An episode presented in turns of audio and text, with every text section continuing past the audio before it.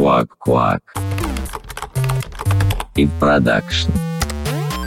Просто либо все пофиксили, либо просто смирились с тем, что, ну, короче, это вот так оно вот будет. У тебя прод всегда эталон. Карусельки, панельки, слайдеры, картинки, текст. На месяц в Сочи просто надо приезжать и резать этот бэклог. Хочешь, не хочешь, а в мистику поверишь. О чем болтаем? Сегодняшний выпуск хочется начать с нескольких фактов. Термин «нулевой дефект» появился в 60-х годах для описания безупречного производственного процесса. Его вел американский бизнесмен Филипп Кросби, который считал, что при истинном подходе с нулевым дефектом не бывает неважных элементов. То есть политика отсутствия ошибок подразумевает бинарную классификацию. Либо это ошибка, либо нет. Первоначально этот метод применялся в аэрокосмической промышленности, затем был принят и в автомобильстроении и других высокотехнологичных сферах. Ну и, конечно, добрался до IT.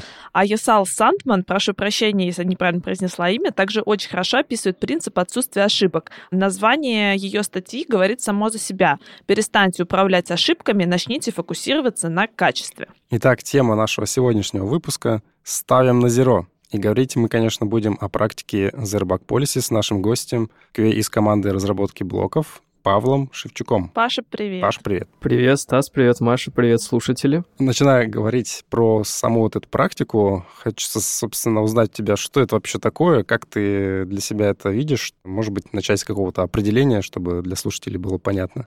В Zero Bug Policy это такая практика, при которой ты не складываешь ошибки в дальний чулан, а ты сразу решаешь, либо ты их будешь править, либо это вообще не ошибка, либо вообще, может быть, это доработка или улучшение. По факту, если говорить в рамках именно разработки с нуля фичи, то как бы мы фичу не выпускаем с багами.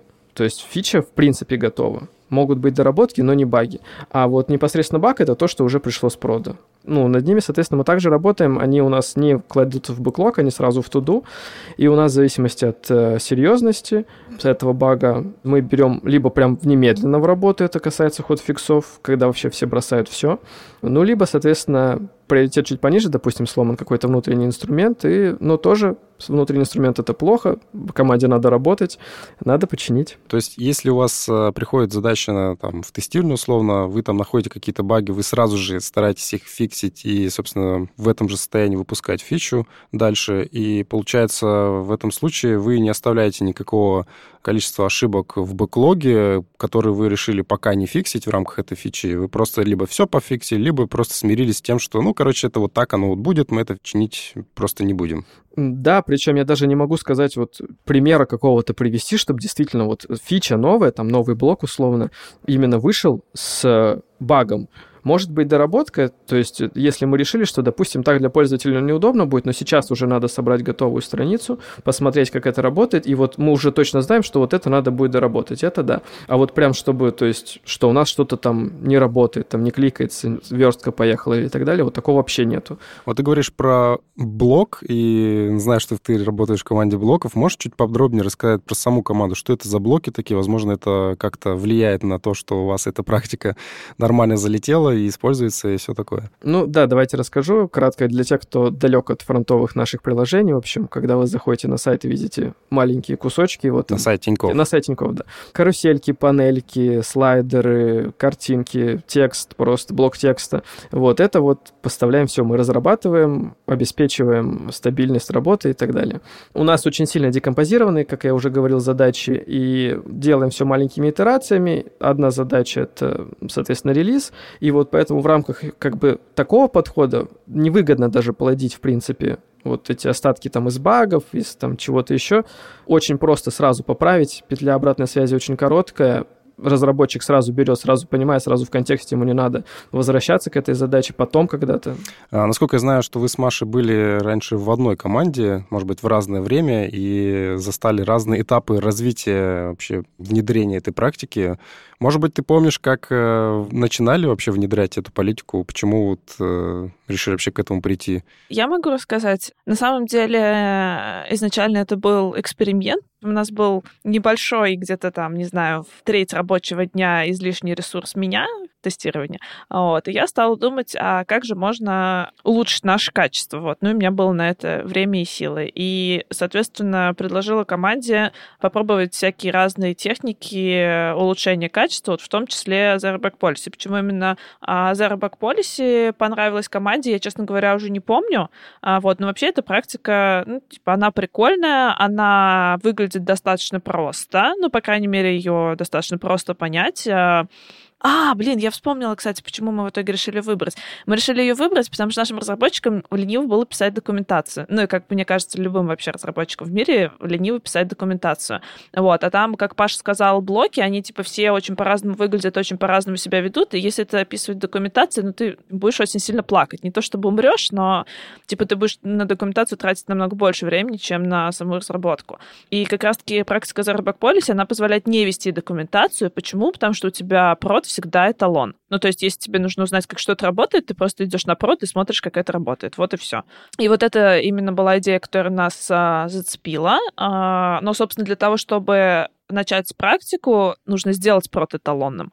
Вот, то есть взять весь свой огромный бэклог и превратить его в ноль. То есть либо все пофиксить, либо э, на части багов решить, что это не баги, а фичи. Суть в том, что мы отправились, а у нас еще тогда э, сильно распределенная была команда, но я так понимаю, как и сейчас. Да. Вот.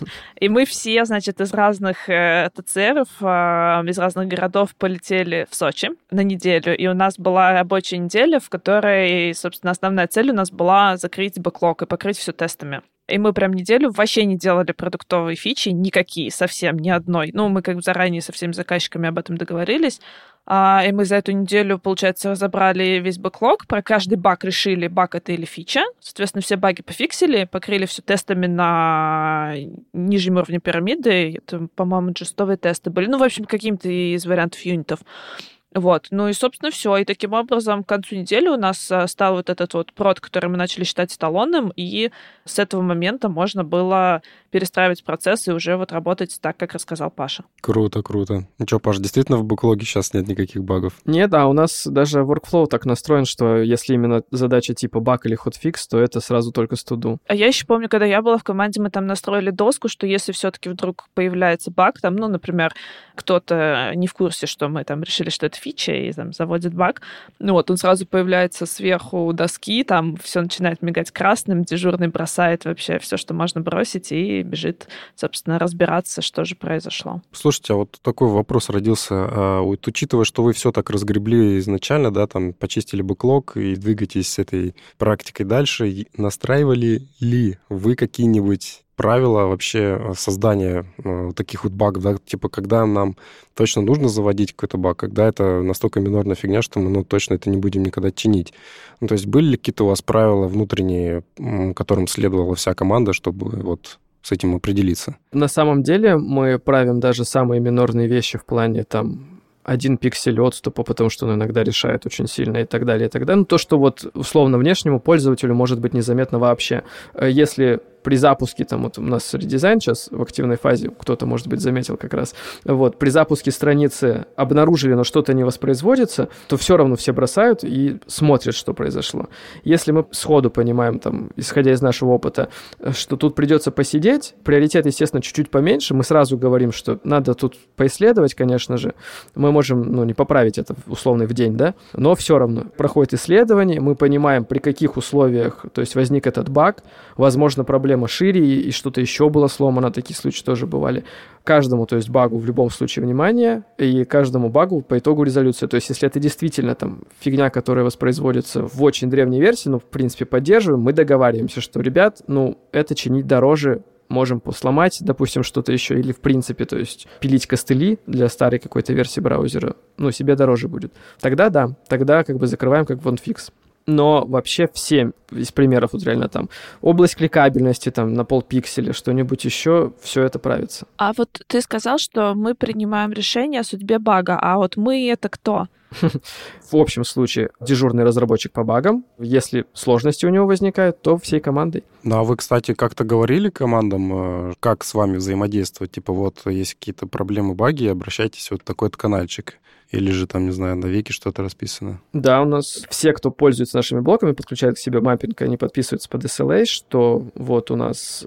Они, во-первых, со своей стороны обязуются там указать ответственного менеджера, ну, с кем поддерживать связь как раз по проблемам там сборки контента и так далее. Они знают о наших каналах новостных, э, саппортческих. Вообще у нас, ну, Насколько я знаю, нет проблем с тем, что пользователь не знает, куда ему пойти, если проблема с блоком случилась. Тут, наверное, надо пояснить, что пользователь — это вот не тот, кто на Тинькофф.ру заходит, а, собственно, разработчик, который потом будет эти блоки использовать. Ну, или контентщик, или там даже... Ну, ну да, да, это в основном, да, можно сказать, внутренние пользователи. Квак-квак. Хочется во-первых, узнать, какая модель разработки у вас используется в команде, что у вас там по фреймворку, скрам у вас или что-то другое. И, ну, учитывая то, что вы там возвращаете задачки, наверное, у вас все-таки не канбан подход. Ну, он как бы канбан, я не назову это скрамом на самом деле. Все-таки у нас нет э, ни итерации, ни планирования задачи, они, в принципе, движутся вперед. Даже в рамках... Э, просто колоночка так расположена на доске, что она чуть сзади. На самом деле это впереди, потому что если задача вернулась, это статус, отдельный статус netfix, и разработчик тоже в приоритете с него начинает. Левая колонка, самая левая туду у нас, это, то есть мы закоммитились на то, что у нас задача в течение там, ну, близкого времени уже будет сделана. Это не бэклог. Соответственно, разработчик берет в in progress следующая колонка, и сделал задачу, отдает в резолву. Мы в порядке приоритетов берем из резолва в тестинг, тестируем и отдаем, получается, левее в между in progress и resolve. Слушай, а как вот все-таки с текущими задачами? Ну, то есть разработчик занят какой-нибудь там другой задачей, да, ты там приносишь ему пачку багов, он... Как вот у вас процесс э, выглядит э, в этом случае? Тут какой-то срочности у нас нет, у нас настроены лимиты по колонкам, то есть у разработчика не может там три задачи в in-progress быть и еще три в netfix. Это вот как раз тоже выстраданная штука на самом деле. Вот, собирались в командировку даже, да. Забыл название игры, играли вот в эту штуку с оценкой. Фичибан. Да-да-да, вот. И тогда внезапно озарение случилось, что нужны лимиты и не индивидуальные. У нас мы пробовали индивидуальные лимиты, не работало, как и в игре тоже выяснилось. И вот с лимитами на колонке работает. Фичбан — это игра-симуляция канбан-метода. Автор игры Май Барроуз, один из ведущих мировых экспертов по канбан-методу, автор книги Kanban from the Inside и системного подхода к внедрению канбана Static. А фичебан, это же, насколько я помню, какая-то ну, внешняя игра, она не только для нас же доступна. Да, конечно, это общеизвестный, в принципе, игра, которую можно даже онлайн проводить. Есть там всякие инструменты. Мы тогда обязательно добавим на нее ссылочку, потому что она, правда, очень классно помогает э, как Паша правильно сказал, выстрадать какой-то флоу идеальный для команды. Я, знаете, еще одну какую штуку хотела добавить. Она вот мне сейчас пришла в голову в процессе разговора, и мне кажется, что это важно знать нашим слушателям, которые заинтересуются и попробуют а, или захотят попробовать внедрить себе практику, то, что у ребят, ну и в мое время, и я так понимаю, сейчас еще лучше, все очень хорошо с покрытием. Ну, то есть у них покрыто прямо совсем все э, на нижнем уровне пирамиды тестирования. Вообще пирамида тестирования очень правильной формы. В общем, суть в том, что мне кажется, что Zero Bug Policy сервисе нельзя нормально внедрить, если у тебя нет покрытия, потому что ну, у тебя вот этот поток входящих багов, он будет постоянно, и ты как раз-таки а, будешь очень много ресурсов тратить на то, чтобы фиксить новые баги. В общем, я думаю, что Zero Bug нормально работает, если у тебя код покрыт настолько, что новые баги возникают не так, чтобы сильно часто. Паша, ты что думаешь насчет такой мысли? Да, у нас э, с тестовым покрытием достаточно строго все. Конечно, естественно, бывают тоже какие-то штуки в силу скорости теста чуть позже пишем, но обязательно пишем. Причина возврата даже такая есть, не написан тест. То есть дали фичу, мы вернули из-за того, что банально нет теста. Вот, то есть сама фича работает, вернули задачу, потому что не покрыта. Все баги обязательно с тестом, и у нас тоже есть такая штука, как э, мы заводим инцидент. То есть не просто пофиксили и написали тест, а еще разобрали причину, то есть может быть, где-то закрыть как-то эту проблему более широко на будущее, чтобы не воспроизвелось точно. Это у нас, на самом деле, самое такое пока слабое место в плане вот этих инцидентов, потому что вот на них мы их все-таки откладываем чуть-чуть в бэклог и возвращаемся не сразу, потому что ну столько времени на баг выделять практически невозможно. Вот, но все-таки выделяем, у нас также есть дежурный по вот этим инцидентам, и, соответственно, находим э, решение, либо принимаем решение, что ну вот тут так просто случилось, тесты написаны текущие, их достаточно, больше мы ничего тут не сделаем. Давайте я еще приземлю немножко твой пример ну, то есть вот про закрытие просто бага тестом и инциденты. Например, у меня на той неделе был баг, что э, сломали обратную совместимость. В общем, меняли код и просто забыли про один импорт. А мы этим импортом пользовались, ну и, соответственно, сломалась обратная совместимость. И вот просто закрыть такой баг тестом — это написать тест на то, что импорт есть и работает. Там отдает все в правильном формате. А завести инцидент и закрыть инцидент — это проверить то, что есть тесты вообще на все публичные импорты. Вот, наверное, такой пример. Ну да, пример хороший. Вот, кстати, про медленность, вот это вот все про скорость, э, это тоже интересная часть, которую хотелось бы поговорить. Это вот как раз про некие метрики, да, насколько вообще стало лучше, быстрее или не быстрее, когда вы внедрили эту вот практику Zero Bug Policy. Ну, не знаю, может быть, может быть, Маша что-нибудь расскажет э, про то, как вы это начинали внедрять и как вы начали измерять. А Паша добавит что-нибудь. Я вообще фанат метрик, но мы когда начинали, мы решили, что мы будем руководствоваться одной метрикой, это количество багов. Ну вот мы все эти баги, значит, агрегировали и просто считали. И, насколько я помню, у нас там с 30 в месяц в итоге снизилось до двух-трех количества багов, когда я уходила. Ну и, собственно, мы пользовались при внедрении только одной метрикой, ее более чем достаточно. Но у меня есть подозрение, что в долгосрочной перспективе, наверное, нужны еще какие-то метрики. Паша, расскажи, какие у вас сейчас? У нас сейчас важно количество заведенных, количество закрытых, чтобы оно было равным. И также учит, смотрим нахождение бага в определенном статусе. Вот у нас там были проблемы, допустим, мы просто как-то так навалилось, продуктовые задачи, редизайн, все дела, и забыли баг в туду. Ну, он просто долго провисел. Мы это увидели, такие, ага, вот так надо больше не делать. То есть вы время, да, смотрите? Время нахождения бага? Время в каждом статусе причем даже. Ну, у нас есть общий тайм-то-маркет тоже, кстати, измеряем, то есть э, тренд, чтобы смотреть. Вот. И время нахождения в каждом статусе. И обычно они там на самом деле по нулям колонки, потому что как раз вот эти всплески — это вот самые минорные баги, которые э, еще там платформ зависимые или там кросс-браузерно зависимые. Ну, в общем, такие штуки, которые требуют как раз исследования. Если мы говорим про э, нетфиксы, то у нас ведется статистика также в мессенджере у нас есть несколько групп причин возврата, и, соответственно, тестировщик, когда возвращает задачу, он указывает, можно несколько указать причин, там, допустим, верстка, тесты, что-то еще. Вот. И мы также на ретроспективе смотрим, сколько было возвратов. Эти, кстати, возвраты учитываются не только из тестинга, еще и из ревью, чтобы было понятно, на каком этапе э, больше отлавливается, что доходит до тестинга после ревью. И это тоже смотрится. Соответственно, по обычным задачам, которые вот как раз из статуса в статус, там тоже есть метрики нахождения задачи в статусе, time to market и так далее. Только там еще может быть с учетом спецификат. Ну, то есть надо смотреть, задача, допустим, долго провисела в спеке, вот, поэтому она так сильно задержалась. Ну, просто не доходили руки до нее, а сделали мы ее быстро. Ну, или, соответственно, как раз когда надо было сделать быстро, мы где-то задержались. Вообще есть какой-нибудь тренд, э, что багов становится реально там меньше э, или же нет? У нас как тренд он идет в основную часть времени на понижение, но вот как раз и, допустим, был всплеск багов из-за, ну, даже не багов, а это как раз мы иногда жестче сами себя модерируем. А, был всплеск из-за вот большого количества как раз задач дизайна, когда тоже были жесткие сроки, и очень много приходилось соотносить проблемного контента с реализацией конкретного блока. То есть это на стыке так тоже как бы доработки контента, костыля, что-то такое.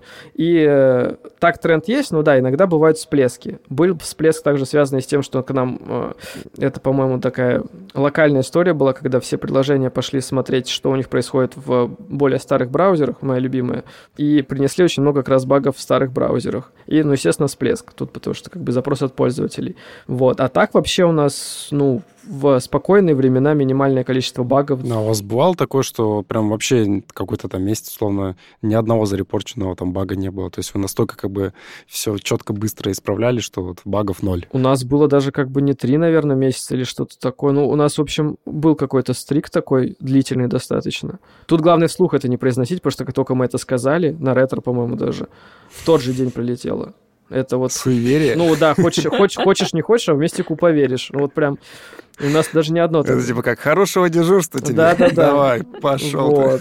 Ну, у нас месяц точно был, и, скорее всего, даже больше. Вот Врать не буду, не подготовил статистику такую, к сожалению. Мгм. Ну а как тебе кажется, это вообще хорошо или плохо, что у нас багов ноль? Да, я думаю, хорошо. Тут э, просто в какой-то момент тоже начинаешь сомневаться, а может, ты плохо тестируешь, а может, там... А может быть статистика плохо собирается? Или статистика плохо собирается, или как бы продукт э, настолько не, не важен пользователю, что там не кликают, не ломают, не это.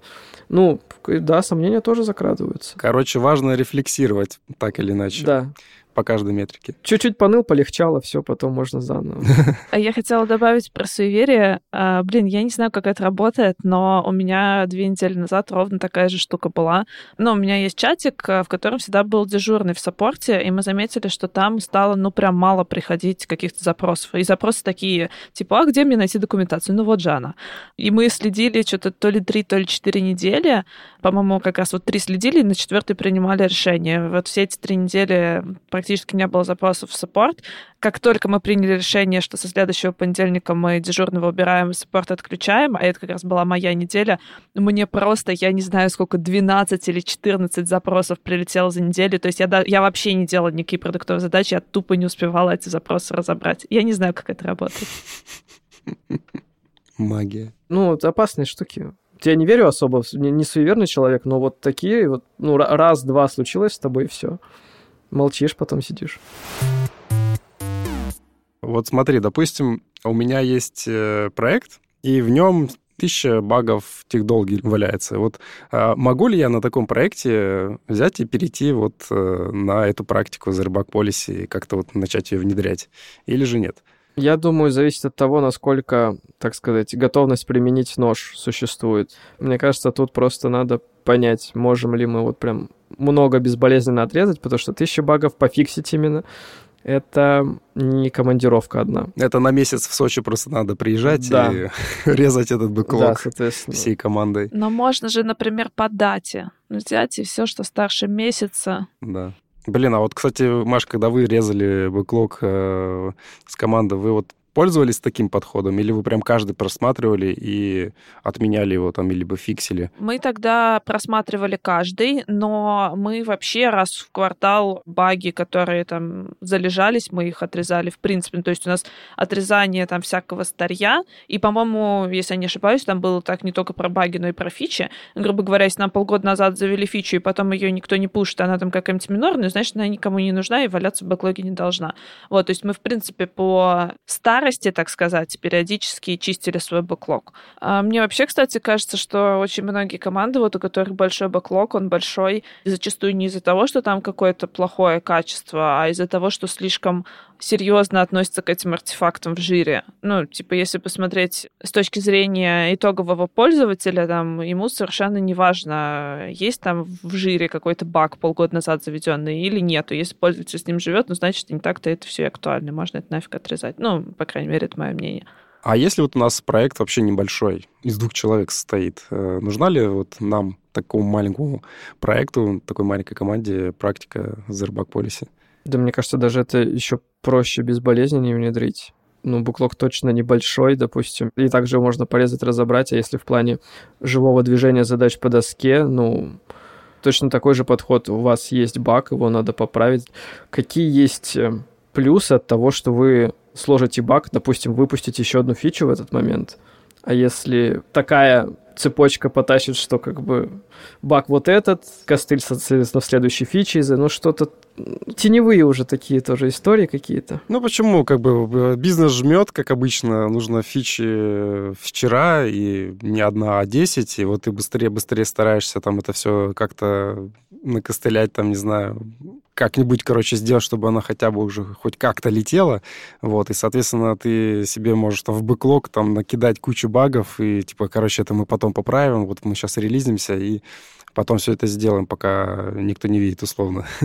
Вот. Или же все-таки даже в таких случаях, таких маленьких командах, когда прям сильно жмут, все равно стоять на своем и типа, ну вот у нас вот Zero Bug Policy мы ни один баг не пропустим. Ну, тут надо понимать, конечный ли это пожар. То есть обычно даже у нас такие ситуации возникают в плане того, что ну вот сейчас просто вот эти продуктовые задачи надо точно сделать. Все надо смотреть в адекватных рамках. Если действительно сейчас есть требование успеть выпустить какой-то там MVP вот в таком-то виде, то да, но надо обязательно вернуть, надо обязательно сказать, что вот у нас такой-то техдолг за эту штуку, за этот период накопился, и нам надо это все обязательно поправить, иначе потом будет дольше разрабатывать, больше ресурсов, соответственно, и это убыточная тема уже будет. Может быть, ты расскажешь просто в двух предложениях, условно, какие ты видишь плюсы использования этой практики и какие минусы, а мы там тебе задаем какие-нибудь уточняющие вопросы еще? Основной плюс э, ничего не хранится в бэклоге из проблем. Ну, наравне вот они, то есть это не в порядке живой очереди.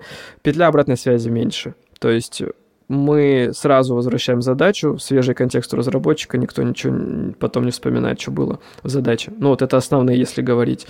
Все, что касается, ну, это как дополнительно вот анализа как раз багов. То есть ты понимаешь, где у тебя слабые места, не только точечно, можешь при определенных условиях закрыть большой пласт проблем на будущее. И, соответственно, еще меньше потом и возвратов, еще меньше багов. Ну, это вот такое, что я прямо очевидно вижу.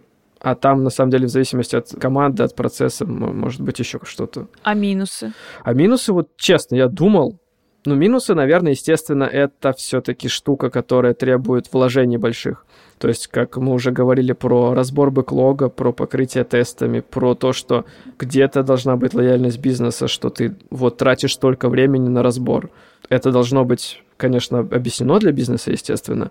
Ну, то есть, минусы это, наверное, что это такая ну, ресурсоемкая штука, наверное. Особенно если мы только вводим, если мы не на рельсы уже встали, тут, как бы, я думаю, все хорошо. А вот вводить это, ну, это, наверное, как вечная тема, как зачем нам автотесты, если вводить, если на проекте их нет. Локомотив разогнать вот именно так тяжеловато. А вот какие-то прям минусы очевидные, честно, я, я думал, не придумал. А мне кажется, все то, что ты сказал в минусах, это вообще какие-то сопутствующие процессы, которые могут существовать и в любой там другой команде, которая вообще не использует э, Zero Policy подход. То есть там работать с бэклогом надо, в каждой команде с ним как-то нужно работать. Э, писать автотесты, кажется, тоже все понимают, зачем. Общаться с бизнесом, тоже понятно, там договариваться, когда какую фичу катить, в каком состоянии выкатывать, там, забагованным или в каком-то там промежуточном, условно, там, с какими-то доработками после релиза. Но вот именно как минус самой практики, э, может быть, тут про то, что как раз-таки то, что вы там какие-то баги условно намеренно пропускаете, ну, типа, мы вот этот не будем чинить, потому что это какая-то фигня, да, то как будто бы ты тем самым немножко снижаешь уровень качества своего продукта. Вот как ты считаешь, так это или нет? Вот, кстати, да, если тоже к статьям в Гугле я немного пошарился, что вообще написано, что пишут люди. Почему-то, да, пишут вот это в минусах снижение качества продукта, но я в упор не понимаю, почему. И я, ну, аргументацию даже не нашел какую-то полную, потому что ты э, работаешь с большим количеством проблем и закрываешь большое количество проблем. Ты не плодишь в бэклоге какие-то старые баги, из-за которых у тебя на новые фичи лезут костыли. У тебя и скорость разработки возрастает, и, ну, как все, в принципе, вот организм команды, он более здоровый становится, а всегда тут надо ловить э, баланс, что по объективным причинам ты называешь это не багом и не закрываешь. То есть надо понимать, что за этим стоит. Не вылезет ли у тебя еще из этого что-то.